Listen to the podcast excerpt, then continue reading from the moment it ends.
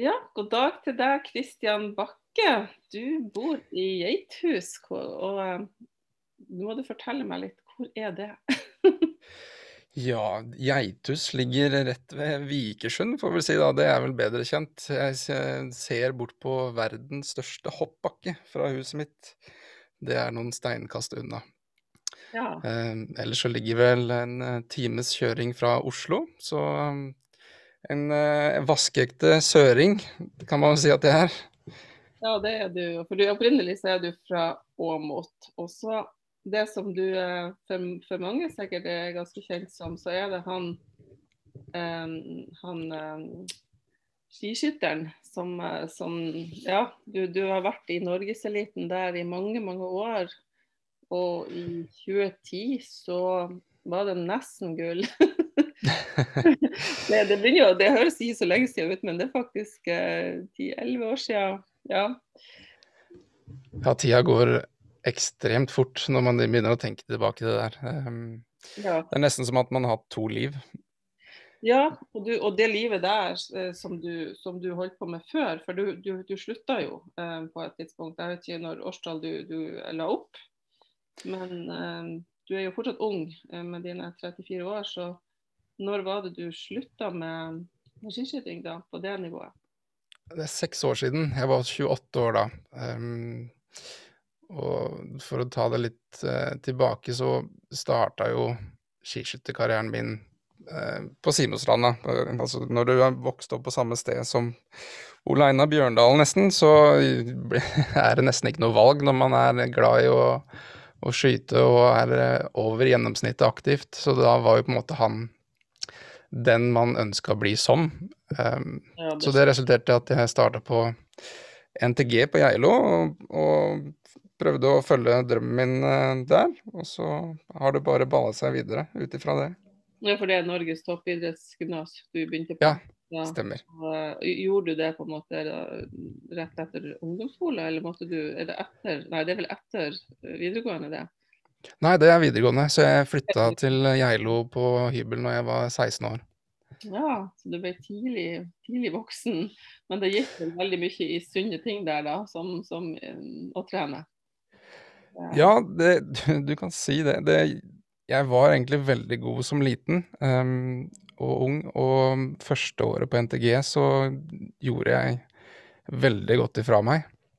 Um, og jeg skulle alltid slå de som var eldre enn meg. Jeg hadde, hadde fullt av motivasjon og energi. Um, og, men etter det første året det, det, var litt utslagsgivende, egentlig, for jeg, jeg var 16 år da, og så ble jeg eh, tatt ut til å gå senior-NM. Ja. Um, og det var det ikke så mange som fikk lov til på den tida der. Og da um, gjorde jeg det ganske bra der, og det endte med at jeg kvalifiserte meg til å gå stafett i senior-NM. Ja. Um, for førstelaget til Buskerud. Um, så da var det meg, og det var Frode Andresen, uh, Dag Bjørndalen og Ole Einar Bjørndalen som var på det laget. Oi. Ja, det var vel litt av en opplevelse for deg, tenker jeg. ja, da blir du på en måte kasta litt til ulvene, for å si det sånn. ja, for han Ole Einar han, han er blitt kalt uh, kongen av skiskyting også, og det er, ikke, det er, vel ikke, uten grunn, for han har jo, jo, har jo litt av hvert å vise til. Og jeg tenker på, blir det veldig sånn altså Passion blir handler alt om til slutt om det. Eh, mm. Det ikke, man går ikke på ski hele året, men man trener jo hele året hvis man skal holde seg på nivået. Ja, det, man blir jo på en måte en 24-timers utøver. For um, alt man gjør, er jo uh, resultatet man står igjen med når man står på startstreken. Så mm. man må ta de rette valga i alle typer momenter, og det, det er veldig mye man lærer gjennom å være en, en toppidrettsutøver og drive med spesiell skiskyting, som jeg har en forskjellighet i forhold til at jeg mener at det har en god del momenter som uh, man kan dra nytte av i andre momenter av livet. Mm. Kan du si litt mer om det? Hva tenker du da? Sånn ja, men det er, jeg, jeg, har jo vært trener i mange år etterpå og har prata mye med utøvere om akkurat det her. For det er, det er lett at utøvere eh, bare turer på og og trener og syns det er gøy og sånn. Men det er så mye ting rundt om hele prosessen. Det er bare det her med å lære seg å, å takle motgang, f.eks. Det, det er ingen skiskytter som ikke har bomma et skudd. Nei. Og det gjør like vondt det for alle sammen. Og det er, det er veldig kort mellom himmel og helvete, for å si det sånn. da. Du Ja. kan eh, lede et renn til siste skyting og fortsatt eh, komme langt ned på resultatlista hvis du ikke holder eh, tunga rett i munnen og har hjernen på, hjernen på rett sted. Ja, det er veldig, sånn, også veldig små marginer, på en måte, som du sier, fra, fra det ene til det andre. Og, og det var jo det som skjedde i Jeg vil tro det var en, en dag du aldri glemmer, den her eh, i 2010, hvor Mm. eh, det var vel bare sekunder som skilte på eh, med, med gull og sølv. var det ikke Ja, det var jo NM på hjemmebane eh, Mhm. på Simostranda, på senior-NM. det? Ja. Det, det morsomme der er at jeg, egentlig så ble jeg jo dømt eh, vinner. Eh, at eh, spikeren sa jo det lenge, fordi det var noe feil med, med brikka til han som uh, sneik seg forbi meg helt til slutt. Så eh, det var litt sånn berg-og-dal-bane med følelser den dagen, men eh, til slutt så tatt jeg med bare en, Ja. en eh, veldig stor glede. Den sølvmedaljen ble som et eh, gull for meg akkurat da når det var på hjemmebane. Det kan jeg skjønne. Det var en, en, det var vel litt av en dag. Og det var vel mange, mange fine dager med det her. Men hvis jeg skal spole enda lenger tilbake, mm, var det å gå på ski noe som du og familien din eh, Jeg vet jo at du er halvt svensk også. Så Mm. eh, gikk, eh, gikk du på ski fra du var sånn bitte liten gutt, kanskje sånn to-tre år, eller vet du noe om det? Startet Jo, jeg, jeg, jeg har alltid vært veldig aktiv. Eh, Det som, jeg er egentlig oppvokst på en møbelfabrikk, kan man egentlig si. Um, fordi faren min og bestefaren min, eh, eller det var bestefaren min som starta det, noe som heter Bakke Møbel. Ja, det er jo kjent. Um, Ja. Det- så han starta jo å lage uh, sånn type radiokastene til de her radionetteradioene, hvis du kjenner til det fra gammelt av. Jeg elsker jo radio, så det gjør jeg. Vi hadde sånn hjemme. Ja, det var det bestefar blant annet som var med og lagde, og så lagde han de her eh, ergonomiske eh, stolsetene som var på skolebenkene rundt omkring, og de her eh, pultene som hadde en sånn rande til blyantene og et hull til blekkbegeret. Så lagd mye sånne ting opp igjennom. Ja. Og det har jo på en måte lært meg veldig mye, det her å, å, å skape ting, da. Jeg fløy rundt på denne fabrikken og lagde smørekniver på svære pussemaskiner og hadde race med, eh, med sånne uh, trucker og alt mulig rart. Um, Ja, det er Så- jo artig at, at, unger får lov å prøve seg. ikke sant? På, det blir Mm. som I Nord-Norge så har vi disse ungene på kaia med torsketunge, som det ble sendt gjennom den filmen for noen år siden. Altså, Mm. Altså, det er ganske små unger som står med ganske kvasse kniver, ja, ja. og, og det kan fort gå bra også. ikke sant? Man må liksom Ja. Um, Mm. Men at du for var der, på en måte, det var jo sikkert en veldig trygghet, pluss at du så opp til din eh, far og bestefar som du hadde de der til ja, idealer skal jeg si, med et positivt fortegn som, som kunne altså vise vei. Mm. Og har du alltid vært en Kristian som, som på en måte Du er ikke den som gir deg, du, du står på litt sånn ekstra gir. Ja, der er jeg nok litt uh, skada, holdt jeg på å si. Jeg, jeg ser jo nesten ikke problemet, jeg ser det bare som utfordringer. Og det, det kommer jo også litt i den her idrettstankegangen, at man, man ønsker alltid å utvikle seg og, og klare å mestre ting. Um, Mm. og det ligger nok i sånne mennesketyper som jeg er, da. Og det er jo sånn som du er òg. Du, du setter deg jo mål i forhold til at du har en drøm med, med det du gjør, og jobber mot det. Og, men Ja. det, det, det kan like gjerne være en eh, negativ ting iblant. Hadde det vært en pille som kunne gjøre meg litt mindre ambisiøs, så kunne jeg kanskje tenkt meg tatt den iblant. Ikke sant? Ja, for man kan jo på en måte Og det er jo det jeg, jeg tenker litt på sånn som samfunnet nå. Det er jo så mange unge folk som sliter. Altså, Mm. er flere og flere sliter psykisk, og så er det på en måte veldig prestasjonsfokusert samfunn vi har skapt Mm. eh, nå. På en måte, det liksom, jeg tror ikke det var så stor forskjell på de som var altså Før var det kanskje sånn at noen var gode i matte, noen var gode i engelsk, noen var gode i gym, um, noen var gode i alt. Men allikevel så var det på en måte Nå er det liksom sånn Mange gir opp før de har starta fordi at de føler bare Nei, jeg vil aldri lykkes i det og det. Og så detter de ut av systemet. Og det er jo Da trenger man jo motivatorer, da trenger man jo noen som på en måte ikke bare pusher til toppen, for alle trenger jo ikke å være på toppen. Jeg tenker Du, Mm. du ga deg jo når du var 28 år med det, men nå er du jo på en annen bølge. Men, men før, vi slutter med det, hva, hva, du, du hadde en podkast Nei, du hadde en, en blogg, mener jeg. Du hadde en blogg så du brukte å blogge, for det var mange som, som fulgte deg. Og så den dagen som du eh, Jeg husker du fortalte meg en gang om eh, i en samtale når vi åpna Feelgood her i Nord-Norge, så på Sortland, så sa du under middagen husker jeg du sa det, at, at Mm. um, du fikk en skikkelig reaksjon når du skrev at du skulle slutte med det. For da begynte du Mm. å tenke hvem er, hvem er han Christian da, liksom, uten Mm. idretten. Nei, altså jeg har jo alltid likt å skrive, da. ehm, Og uttrykke meg både på video og andre måter. Være kreativ. Ehm, Det er litt morsomt egentlig, for jeg har jo litt dysleksi, så jeg, hvis jeg publiserer noe, så får jeg som regel noen til å lese gjennom først. Ja. Men det har jeg på en måte um, kurert med å skrive mye, da. Jeg skriver nesten hver eneste dag. Og jeg får alltid tankene mine ned på en eller annen uh, slags form for uh, skriftlig medie. ja, det er Um, veldig bra å høre. For jeg kjenner flere dyktige skribenter som har dysleksi, så det Mm. har ingenting å si, liksom, bare så lenge man Man har jo Word, og man Mm. har ja, noen til å lese gjennom også, det er være greit. Nei, men sånn da du, da du blogga, så var det mange som fulgte deg. Så på en måte føltes det som at du har tapt noe, eller hvordan vil du beskrive det der når du At det var litt Kan jeg starte med hvorfor jeg slutta, da? Eh, For det er jo litt relevant. For jeg, det er som du sa i stad, det er ikke alle som behøver å være best, og det er helt riktig. Det føler jeg òg. Mm. Jeg, jeg vi, vi drev et, eh, et skiskytterteam også i det her, som jeg brukte veldig mye tid og energi på, som jeg syntes var kjempegøy. For eh, jeg var på en måte manager i det og, og holdt mye foredrag for sponsorer og jobba med den delen. Og så kom det til det at jeg, jeg kjente at jeg begynte å bli litt, eh, litt gammel, at jeg hadde brukt mye tid og energi på det. At det, det stjelte mye fokus, da. Det, er- altså, det er jo Du lever jo med skylapper når du er i en sånn situasjon. Det har jo bare fokus på én ting. Mm. Og da må du ta ganske mange harde valg, da. Så det eh, endte med at jeg På den tiden der så bodde jeg i Sverige, eh, og det endte med at jeg flytta tilbake til Norge.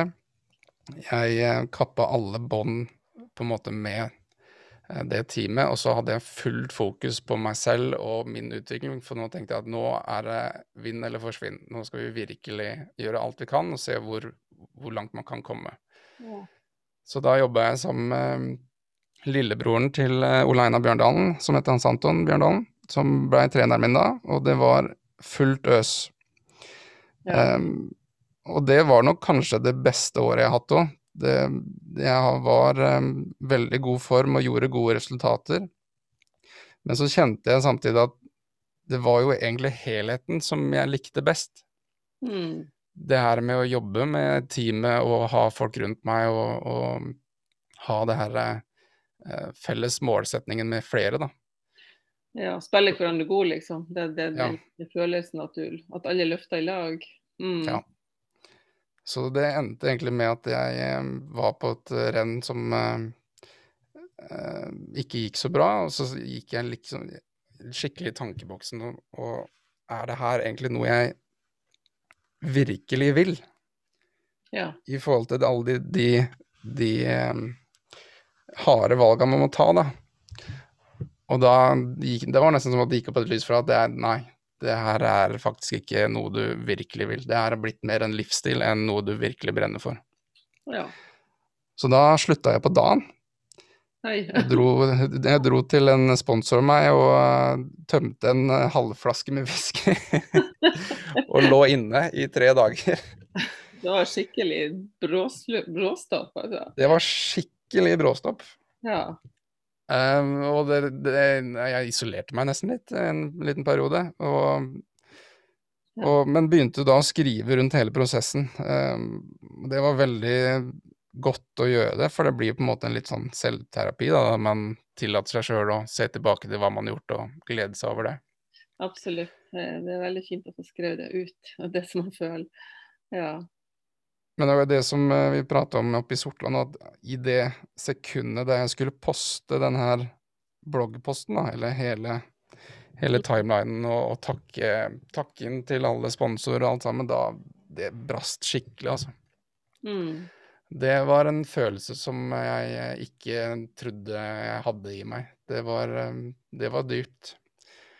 Ja. Men det, det er litt Hvis du ser på sånn som for eksempel Ole Einar, da, eller Emil Egil Svendsen, eller Marit Bjørgen, eller Petter Northug, at akkurat i det sekundet som du faktisk sier at du gir deg, Ja.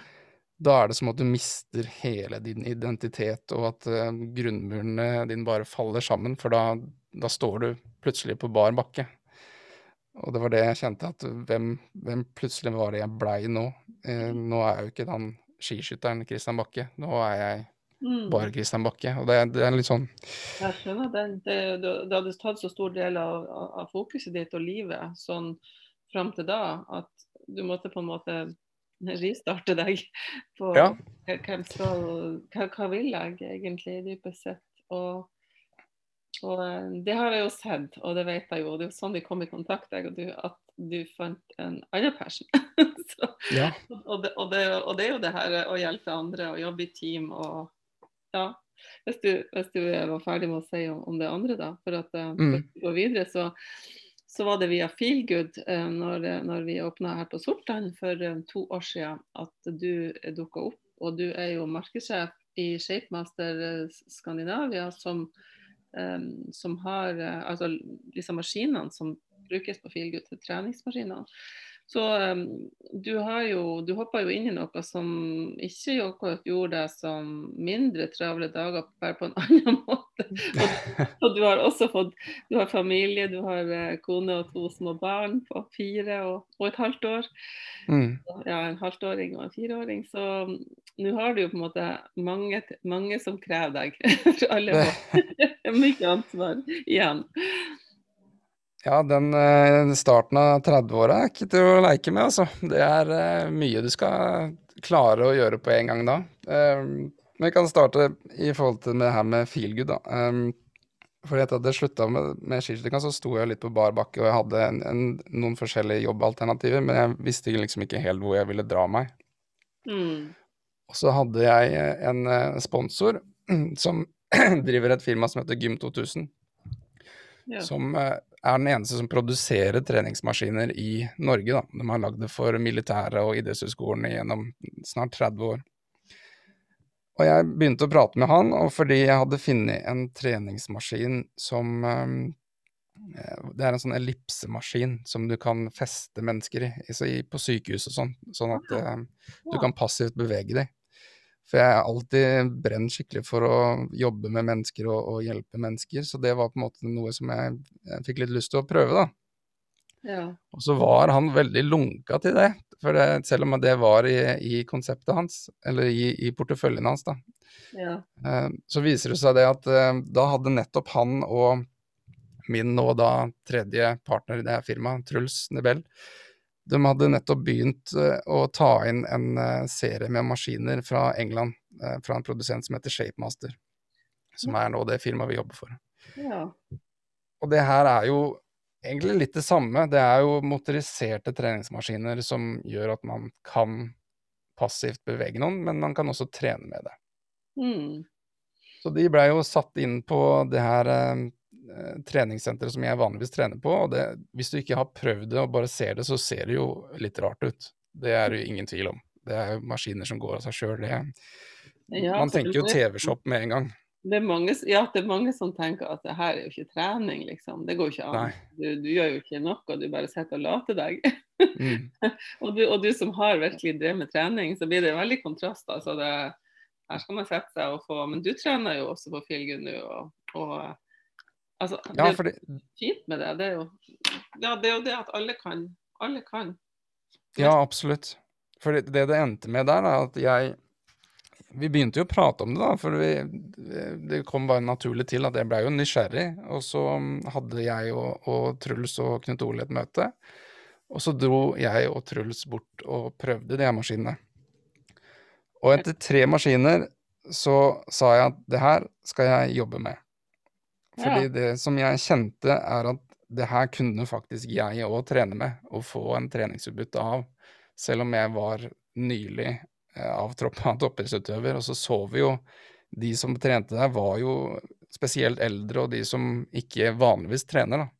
Mm. Og da skjønte jeg at her har vi faktisk noe som fanger mengdene av mennesker. Mm. For eh, et vanlig treningssenter, det er ikke for folk flest, altså. Det er, um, Nei, det er ganske, veldig det er ganske mange dere når med feelgood, altså. Fordi at, eh, og det har jo vist seg, for nå er dere jo altså 40 senter i Norge, og ett i Østerrike og ett i Spania. Er det ikke Faktisk har vi syv i Østerrike allerede. Det har eksplodert det siste året. Jeg fulgte med timen. Oi. Det, det, det er jo smittsomt det der. Når det først kommer, så vil, vil noen ha flere ha det. Altså det.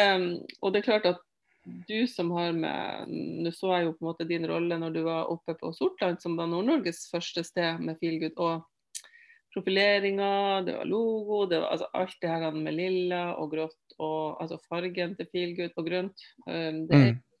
Um, det er veldig lekkert og sånn. Og eh, jeg har også hørt uh, jeg sa det var mannen min som sa det, at det, det var litt sånn dam, dame, damefarge, lilla. Ja, men, men, men det er også mange menn som trener for feelgood også. Det, så finner seg til rette der. Det er ofte damen som begynner, og så drar de mennene med seg. Mm. men, uh, men fargen er jo altså Jeg vet ikke at farge betyr noe, og at det kan gi mm, altså det å se de fargene, det, det, jeg husker ikke det, men jeg vet at det står oppslag på Feelgood hva fargen lilla står for.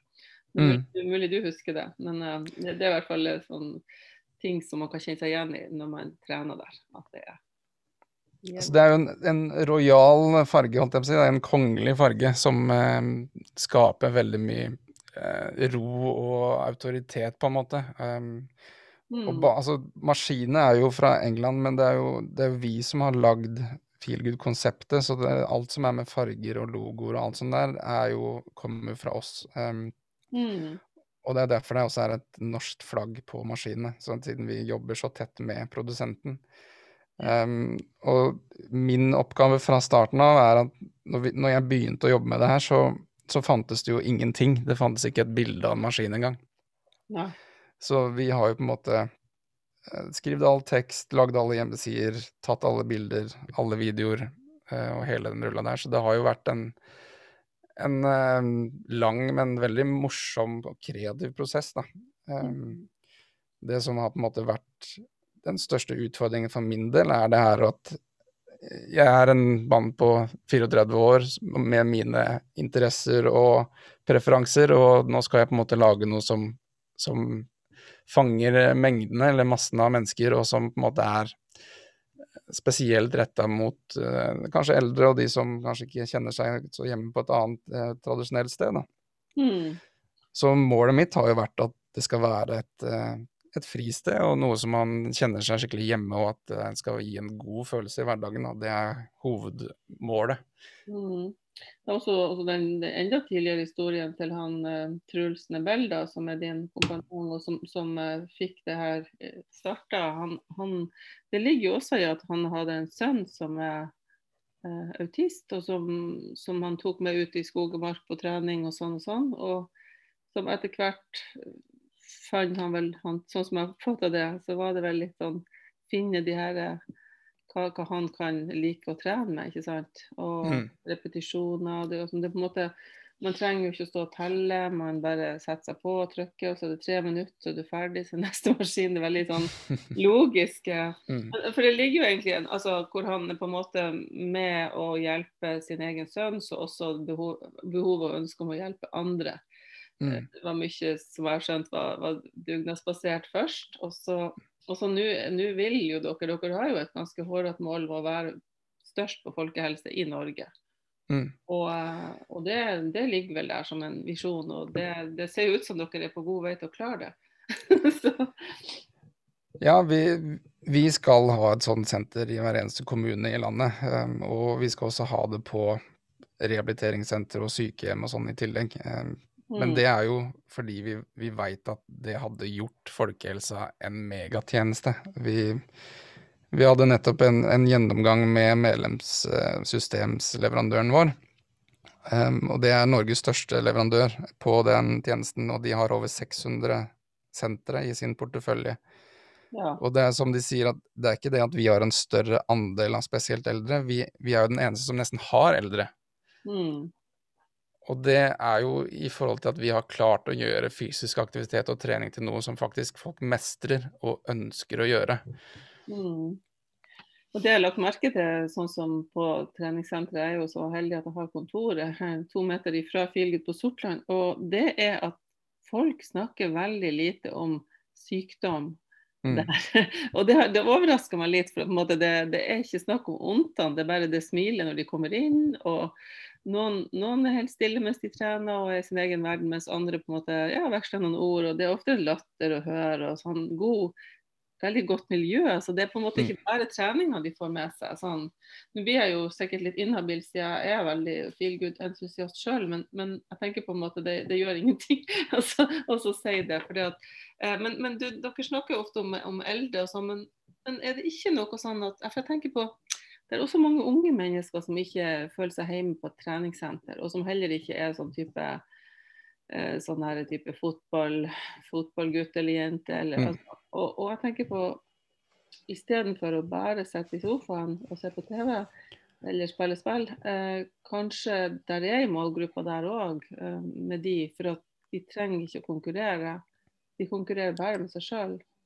Absolutt, absolutt. Det er um, Vi hadde et, eh, et, forskningsprosjekt sammen med Nav her i, i Modum. Um, der de kom med en, en gjeng ungdommer som uh, da ikke fungerer rett og slett helt eh, sosialt og ikke har det så veldig lett, da. Mm. Eh, der vi skulle se på, på fordelen med å, å, være, å få fysisk aktivitet og bevegelse. Eh, og det ble lagt opp sånn at de, de, kom dit og fikk en gjennomgang med meg, der vi så på alle maskinene, og så fikk de en medlemsbrikke, da, og så kunne de komme og gå når de ville. For de her sentrene er jo tilgjengelig fra syv til på morgenen til 11 på kvelden, så kan man komme og gå så mye man vil. Mm. Og på denne her introdagen da, så var det jo Det skinte jo gjennom at det var noen som eh, ikke trivdes i andre menneskers eh, mm. Eh, syn, da, holdt jeg på å si. Ja. Og da var det jo spesielt én jente som bare sto i et hjørne og turte nesten ikke å, å prate med noen. Så etter at vi hadde gått gjennom alle maskinene, så kom hun bort til meg sammen med samboeren sin og spurte om hun kunne prøve det nå, da. Ja. Så vi satt henne i maskinen, og med en gang den begynte å bevege seg, og hun kjente liksom at det her ikke var noe skummelt, og at det faktisk var noe hun klarte, så begynte hun å strigråte. Det var en ganske mektig øyeblikk, egentlig, å se det her at vi har faktisk klart å gi denne her jenta litt mm. mestringsfølelse, da. Som antageligvis ikke er uh, mye av i hennes liv. Mm. Det, det, er liksom det her å starte i det små og bare tilrettelegge for å klare noe, det tror jeg er ekstremt viktig. Mm.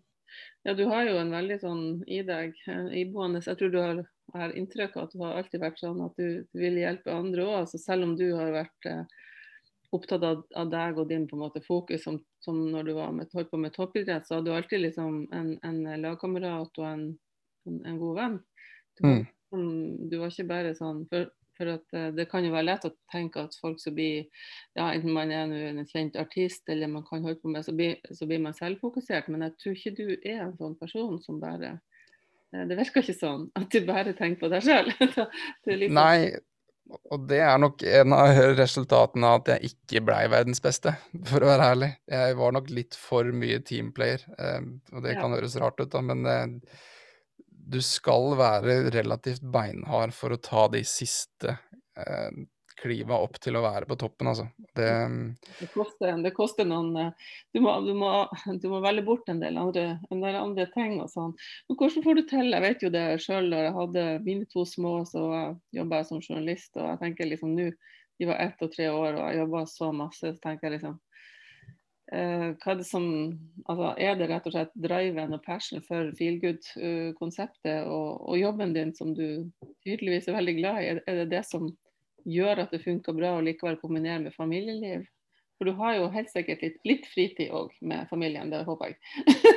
ja, absolutt. Men det er eh, det gjorde virkelig noe med meg første gangen noen på et feelgood-senter kom og sa at vi hadde vært med å, å redde livet deres. Du, du, får liksom Du får nesten litt sånn uh, nirvana-følelse på det, det og du, du, blir så motivert da, til å hjelpe flere. Um, Og jeg, jeg er ikke sånn utprega religiøs, men jeg skjønner jo hvorfor folk får den her følelsen med at de sitter med De vet noe som ingen andre veit, og de har jo bare lyst til å vise det. Ja. Um, og vi er jo ekstremt stolte av hva vi faktisk har fått til. Det er sånn hvis jeg kjører til, til Trondheim nå, så kjører jeg vel forbi tolv feelgood-sentre som ikke hadde vært der hvis ikke det var for oss. Og det prøver jeg å virkelig ta litt inn over meg iblant. For det Vi har kjørt et rotterace der vi har vært tre mann som står for 40 åpninger på fem år, og det har gått relativt uh, unna, for å si det sånn. ja, det, det, det, må jeg bare gratulere med. Dere er, dere er virkelig dyktige på det dere gjør. Og, og, og, så er det jo det at dere, når dere er på et senter, så er dere på en måte da er det all in der, da er de andre ikke i tankene. Da er dere der som dere er. Og alle får følelsen av å bli ivaretatt og hjulpet i gang og sånn. For det er jo det som er disse sentrene det er jo en, altså det er Mange som tror det er en kjede. Det er jo på en måte et, et navn som er likt, men hver enkelt som har senteret, ikke sant? de eier jo mm. Det er jo de som går inn og investerer penger og, og, og jobber der. Så det, dere har jo altså, mange typer folk som driver senter, og det er også en fysioterapeut som har det. Mm. Eh, så, så, det var, for det var også en del skept, skepsis fra fagfolk, eh, vil jeg tro, dere møtte på i starten. Og masse. Ja. Og det er, eh, vil jeg si, et resultat i at det, er, det virker for lett til å være sant. Um, ja. Og at det på en måte ikke er noe fag i det. Fordi det her er jo noe som mennesker klarer sjøl. Um, ehm, og da setter det Det truer på en måte litt den her uh, kunnskapen til fysioterapeuter og sånn, da. Um, fordi jeg har vært i noen diskusjoner der jeg blir spurt men hva slags, hva slags treningsfilosofi er det her, og hva er det det går ut på? Mm. Det som jeg på en måte har erfart i det her, er at det her går på det at menneskekroppen trenger fysisk aktivitet for å fungere så bra som mulig.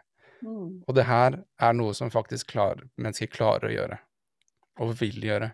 Ja. Og det er jeg er veldig glad for at jeg ikke kasta meg rett på en PT-utdannelse når jeg slutta med skiskyting. For jeg har, jeg har måttet møte meg sjøl i døra mange ganger i forhold til hvor lite som skal til for å gi et menneske et litt bedre liv, mm. og hva slags uh, type nivå man skal ligge på, da. For uh, jeg, det har nok vært ganske respektløst mitt syn på hva mål og fysisk helse er, i forhold til uh, hvordan uh, de som ikke liker trene, er. Mm, det, det, det, er veldig vanskelig å sette seg inn i. Det er nesten som at jeg skal prøve å, å, se for meg hvordan det er å være gravid. Jeg kan gjerne prøve, men jeg kommer aldri til å kjenne på kroppen hvordan det er.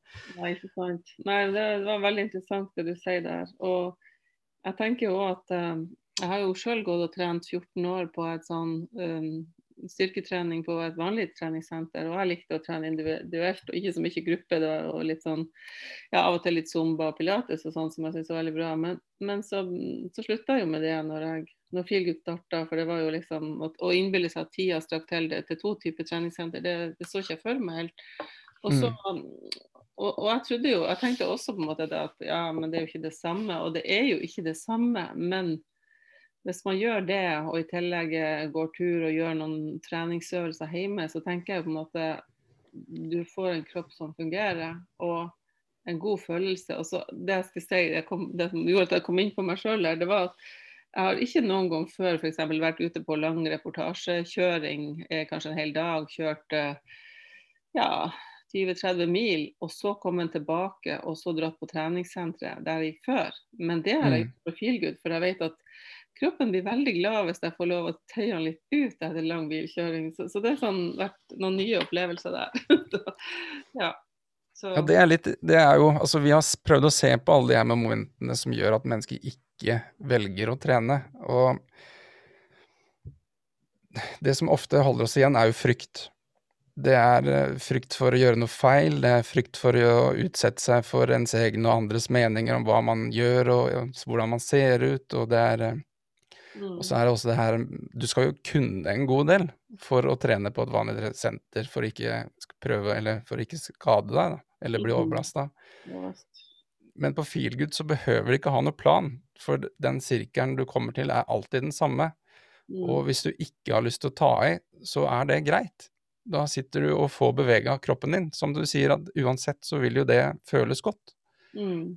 Ja. Og vi opplever jo ofte det her at det er mennesker som kommer og sier at 'jeg gleder meg til å trene', mens vanlig treningsfokus er jo ofte at man gleder seg til å bli ferdig med det, ikke sant. Ja, det er ikke sant.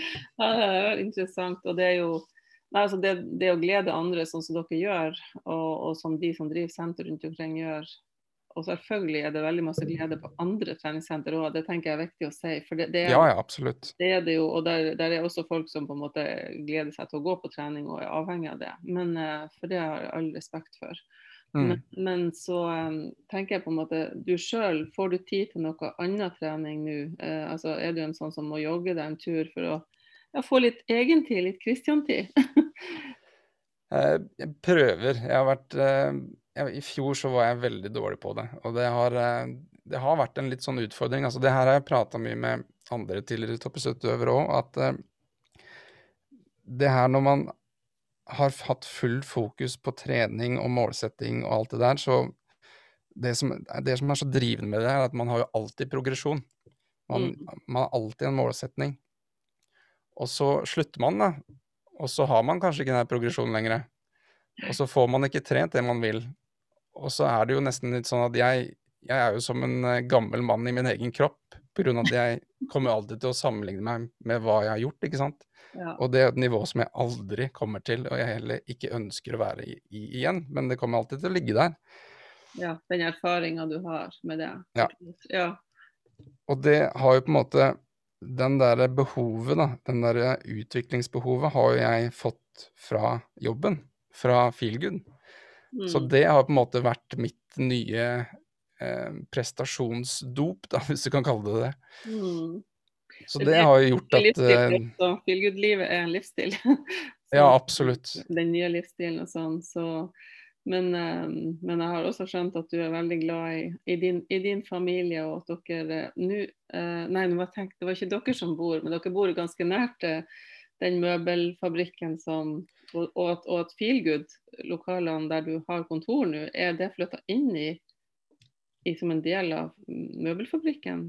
Nå sitter jeg i en del av den gamle møbelfabrikken til faren min, stemmer det. For vi kjøpte tilbake en del av det, og det er eh, Yes. Det falt en tåre fra faderen eh, når det skjedde.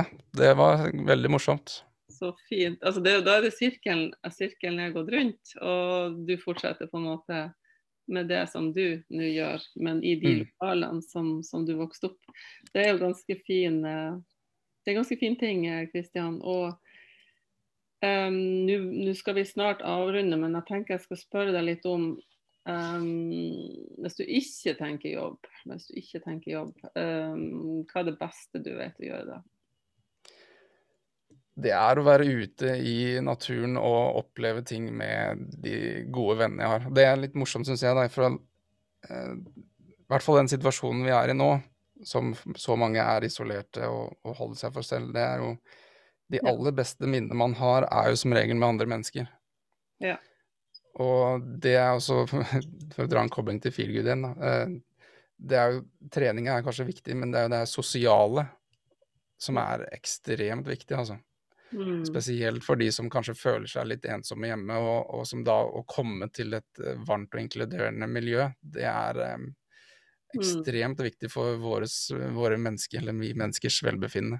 Mm. Men får du aldri tid, jeg må bare spørre deg litt, litt igjennom det, får du aldri tid til å være du, du er en sosial person, det, du er glad i folk. eh, Til å være helt, helt alene sånn. Skjer det at du får litt egentid? Sitter litt lenger oppe på kvelden eller tidlig oppe på morgenen før ungene? hvordan, hvordan får du tid til å være bare litt sånn avkobla? Ja, Min, min hverdag er egentlig at jeg, jeg og dattera mi Vi sover litt lenge, og så kjører jeg henne, og så jobber jeg litt på formiddagen. Og så eh, er det samboeren min da, som henter eh, dattera mi igjen, og så jobber jeg ofte seint igjen. Jeg, jeg liker, og jeg føler meg veldig produktiv på kvelden, så jeg kan gjerne sitte og skrive til ett om så. Ja. Det, fordi da, da, da er det ro. Da er det ingen som ringer, og da er det ikke noe som er hets rundt meg. Så da, da føler jeg at jeg får på en måte den, den kvelds- og nattekreativiteten. Så, så da, da hender det jo at man er litt trøtt på morgenen, men så, så er det det at du går til en jobb du liker, og at du har en familie som du elsker, og da har du på en måte det, det du trenger i livet, tenker jeg. Mm. Ja. Og det er sånn, jeg fikk et tips fra en, en, um, en foredragsholder for litt siden eh, i forhold til det her, hvis man er litt stressa eller nervøs for noe, så se på videoer av barna dine. Og det gjorde jeg faktisk i stad. Og det, du, du, blir jo fylt av en sånn varme i hele kroppen at det er, du kan jo gå gjennom fjell etterpå. ja, det var et fint tips du, til slutt her, Kristian. Det var kjempefint. Og ja, altså det og unger som snubler og, og, og detter og reiser seg opp igjen. Bare den tingen er jo også noe. Vi mennesker er jo utrolig gode til å bygge oss opp igjen uansett hva som skjer. Og nå er det tøft for mange. Nå er det mange som sitter og føler at det er alltid håpløst, rett og slett. Så mm. um, det tror jeg er en viktig ting vi begge kan føre videre. At, at, å gjøre, å se andre mennesker og gi dem et smil. og si noen gode ord hvis man føler for det. det. Det, kan aldri bli feil. Så tusen takk. Det blir artig å følge dere videre. Det er vel ikke lenge før jeg hører om Feelgood-senter nummer 50, tenker jeg. Nei, det går fort. Vi så på to nye lokaler i går, så det er det, der, ja. det, blir et morsom, uh, morsom eventyr fortsetter. Ja, men lykke til videre, og tusen takk for at du vil være med i podkasten min. Takk for at jeg ble spurt. Det var morsomt. Ja, ha det godt. Ha det bra.